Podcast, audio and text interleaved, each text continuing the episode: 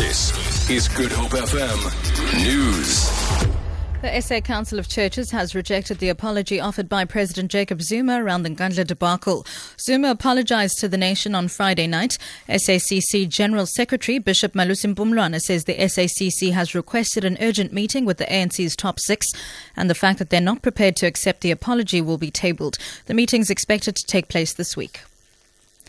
The state is expected to strengthen its argument in defense of controversial Hawks head Berning Ntlemeza in the High Court in Pretoria this morning. Yesterday, the Helen Suzman Foundation and Freedom Under Law brought an urgent application asking the court to interdict Ntlemeza for performing his duties pending court reviews on the legality of his appointment.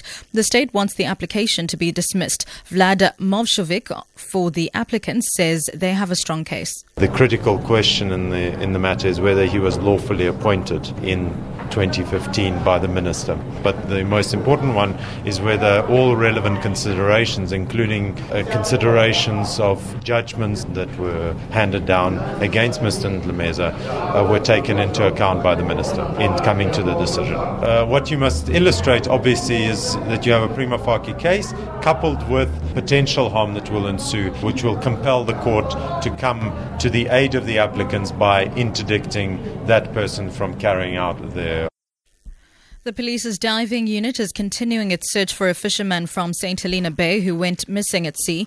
On Sunday night, when high winds swept a motorboat out to sea, a 48 year old man remained on board while two others swam to safety. Yesterday, the National Sea Rescue Institute confirmed that the small crayfish vessel had washed ashore at St. Helena Bay Harbour without the missing seaman on board. Authorities are investigating the incident. The South African Weather Service has predicted more rain over the country this week, especially in Gauteng, Limpopo, and the Free State. A cold front has been moving over the country since yesterday, and the Bloemfontein Weather Office says colder conditions can be expected over parts of the country. Lesotho is bracing itself for possible snowfalls over the high-lying areas. Forecaster Puseletso Mofokeng of the Weather Service says KwaZulu-Natal should also expect rain. We can expect that uh, the conditions will be rainy in the northern areas of the country, looking at areas like Gauteng, uh, northern areas of the Free State, and the northwest. Otherwise, most of the country, there is no rainfall, except that we'll still have uh, early morning uh, showers along the coast of KwaZulu-Natal. And finally, WhatsApp has announced that it will encrypt all its users' communications. With end to end encryption, messages are scrambled as they leave the sender's device and can only be decrypted by the recipient's device. It renders messages unreadable if they're intercepted, for example, by criminals or law enforcement. WhatsApp said file transfers and voice calls would be encrypted as well.